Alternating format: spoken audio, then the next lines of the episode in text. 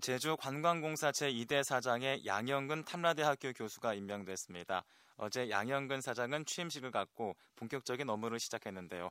그래서 오늘은 제주 관광공사 양영근 사장을 초대해서 앞으로의 각오와 계획을 들어보겠습니다. 사장님 안녕하십니까? 안녕하세요. 네, 우선 축하드립니다. 감사합니다. 네. 자, 이렇게 제주 관광공사 사장의 그 응모를 하시고 이제 제주 관광의 미래를 책임질 막중한 자리에 앉게 되셨는데요. 어떤 생각으로 이 관광공사 사장 공모에 응하셨습니까? 아, 우선 제가 단연간 학교에 있으면서도 실무를 사실 해본 경험도 있고 네. 또 실물 경제를 주로 연구하는 게 제 연구였고 그동안 다니다 보니까 한 150여 개 도시를 다니면서 해외 사례도 많이 봤었고 또 해외 프로젝트도 큰 프로젝트를 제가 조호바로라든지 이라크에 있는 슐레마니아라든지 이런 지역에까지 제가 해외 프로젝트를 한 경험도 있고 해서 네. 어, 저 생각에는 음, 충분한 또 타 지역 어, 중앙 정부에 공기업 제가 응모도 했었고 해서 준비는 충분히 해왔다고 생각을 합니다. 그래서 예, 제주의 아, 미래 발전을 위해서 뭔가 제가 기회할 기회가 있었으면 좋겠다. 그래서 저는 도민만 보고 바라볼 보고 내 고향, 내 제주가 풍요로운 지역이 되도록 뭔가 바꿔보려고 저- 저는 무단히 노력을 해왔습니다. 해서 우연치 않게 이런 기회가 주어진 것 같습니다. 음, 그렇군요. 자, 이제 제주 관광공사가 출범 4년 차를 맞았는데요. 어려운 요건 속에서도 많은 성과를 올렸던 3년이었습니다. 하지만 이런 제주 관광공사의 성과를 이어가야 할 부담금 크지 않으십니까? 아, 어깨가 무겁죠. 예, 사실 지금 지나온 3년에 전임 일대 사장님을 참 정말 저는 무엇보다도 참 어, 보배로운 분이라고 생각을 합니다. 네, 네. 무에서 유를 창조한 거거든요. 그래서 그때 초창기에 그 직원들하고 참 어려운 과정을 겪었다. 그러면서 오늘 만들어졌기 때문에 기초공사는 그 박영수 사장님이 하셨죠. 그 다음에 제가 할 일은 벽돌을 실수하지 않고 촘촘히 쌓아가는 역할. 제가 다 할 수는 없습니다. 그 다음 3대 사장은 지붕을 덮어 씌우고 네. 그 다음 4대 사장은 조경을 하고 음. 울타리를 치고 이 과정이 남아 있겠죠. 한데 저는 1대 2대 사장 역할이 엄청 중요하다고 생각합니다. 네네. 그래서 제가 아무튼 제주의 10년 먹거리를 제 재임 기간 동안에 만들어야 된다는 생각을 철저하게 하고 있습니다. 음, 그렇군요. 하지만 또 과제도 많이 안고 있는 게 사실입니다. 뭐 예산이라든지 인력 또 이 공사로서의 경험과 노하우가 충분하지 않다는 우려도 있는데요. 이런 부분과 관련해서 앞으로 어떤 변화와 기대 가질 수 있겠습니까? 저는 뭐 그 말 많은 인수위도 제가 하면서 관광공사를 봐왔고 네. 제주관광공사를 봐왔고 어, 전부 그 당시부터 저는 사실은 세밀하게 봤습니다. 네. 봤고 컨벤션 센터도 봤고 bureau도 봤고 그다음에 관광국의 업무 보고들 바- 받으면서 저 나름대로 그때부터 연구를 또 했죠 나름대로 네, 네. 이걸 어떻게 풀어가는 게 좋겠느냐.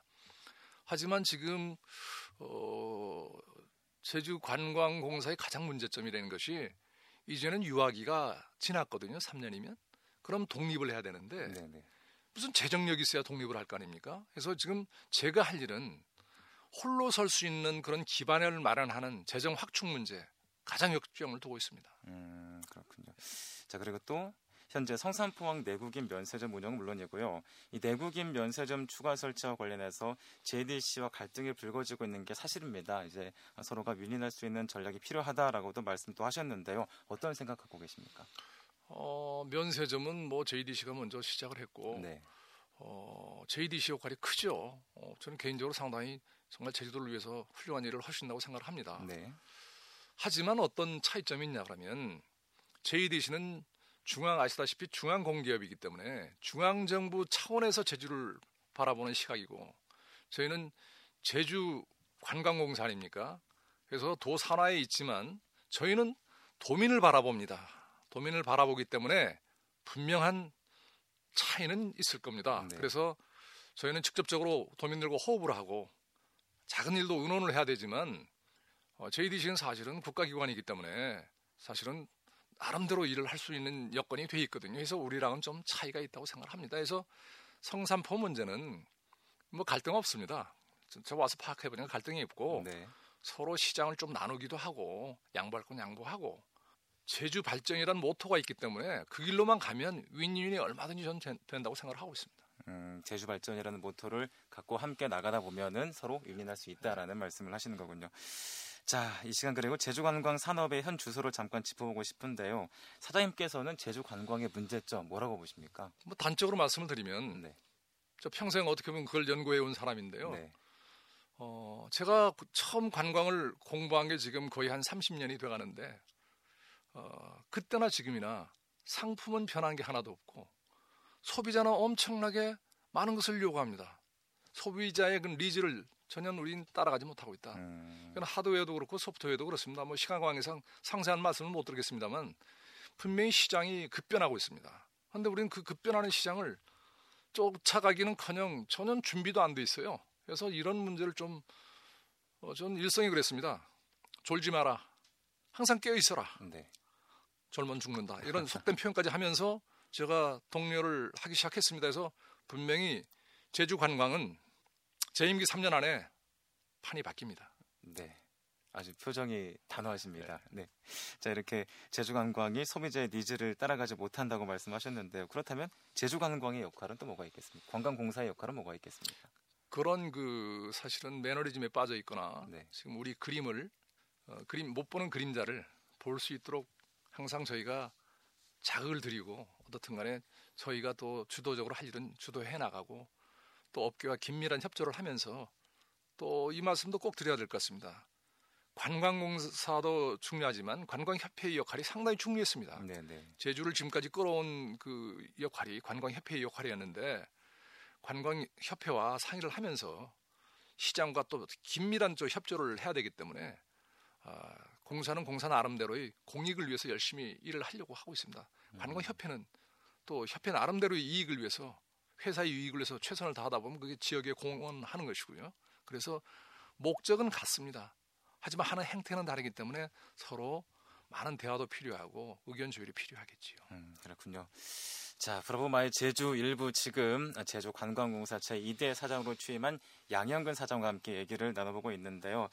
사장님 사실은 그 사- 어, 해외 관광객 유치가 더 활발하게 이루어진다는 의견들이 많습니다. 요즘에 또 중국의 관광객이 늘고 있는데요. 여기에 따른 인프라 구축이 허술하다는 비판이 또 나오고 있습니다. 해외 관광객 유치와 관련한 계획 어떤 어떤 계획들이 있을까요? 우선 뭐 제가 직접적으로 어, 물론 이런 계획은 단기, 중기, 장기 계획을 세워야 됩니다. 네. 그래서 가장 급한 것은 직항로를 어떻든 간에 많이 개설을 해야 되고 근데 문제는 inbound는 문제가 없는데 outbound가 문제가 있지 않습니까? 네네. 인구가 우리가 적고 이러다 보니까 정 안 되면 경유형 사실은 직항로라도 많이 만들어야 되겠다 이런 생각을 음. 해서 어떻든 간에 관광객들이 편안하게 바로 direct로 제주도에 들어올 수 있는 이런 시스템을 만들려고 노력을 많이 하고 있습니다. 음, 예. 그렇군요. 자, 그리고 또, 어, 취임사에서 제주 관광청이라는 또 화두를 또 던졌어요. 네. 이 시간 말씀을 좀 해주시죠. 음, 이 문제는 지사님도 상당히 관심을 갖는 분야고요. 네. 그래서 지사님께서 올 2월 달에 저보고 싱가폴 관광청을 가서 연구하라 그래서 저를 보름 동안 싱가폴 저 14번 갔었거든요. 네, 네. 예, 방송 리포터로도 한 두 번 갔었고 공무로만 14번 갔는데 관광청은 거의 들어오지 못하게 합니다. 인터뷰를 해도 정문에서 하라 그래요. 음, 근데 이번은 어떻든 간에 지사님이 문을 열어 주셔 가지고 어, 관광청 안에 실무선들하고 저희가 직접 많은 대화를 나누고 왔습니다. 네. 그래서 어, 제가 느낀 것은 그러니까 싱가포르 관광청은 이렇게 보시면 돼요. 우리나라의 문화관광부하고 어, 어, 문화체육관광부인가요? 거기하고 어, 지금 그 한국관광공사하고 합쳐놓은 조직이다. 다시 음, 말하면 기획, 집행, 관리를 동시에 할 수 있는 아주 순발력 있는 조직입니다. 네. 제주에는 제가 봤을 때는 이런 순발력이 필요하지 않냐. 그래야 소비자가 너무 빨리 바뀝니다, 지금. 올레길 뭐 바뀌는 거 보셨죠? 네, 네. 그렇죠. 금세 바뀝니다. 저 패턴이 올레길 저거 그렇게 오래 간다고 생각을 안 하거든요. 음, 또 올레길이 아마 업그레이드가 될 겁니다. 아마 서명숙 회장님께서는 아마 다시 준비를 하고 계시겠죠. 그러듯이 그런 발 빠르게 대응하는 소위 소비자 리, 니즈에 대응할 수 있는 이런 행정 체제가 필요한 것이거든요. 그걸 저는 중장기적으로 꼭 제 임기 때 꼭 뭐 완성하는 것보다는 토대는 제가 닦아놓고 나가야 되겠다. 그런 생각을 하고 있습니다. 음, 자 이제 어, 3년 동안의 임기 동안 제주 관광청으로의 승격에 대한 토대를 마련하시겠다라고 네. 또 말씀을 해주셨는데요. 자 그리고 또 이제 세계 7대 자연경관 선정과 관련해서 많은 노력을 기울이고 있지 않습니까? 그렇죠. 앞으로 어떤 노력도 필요하겠습니까?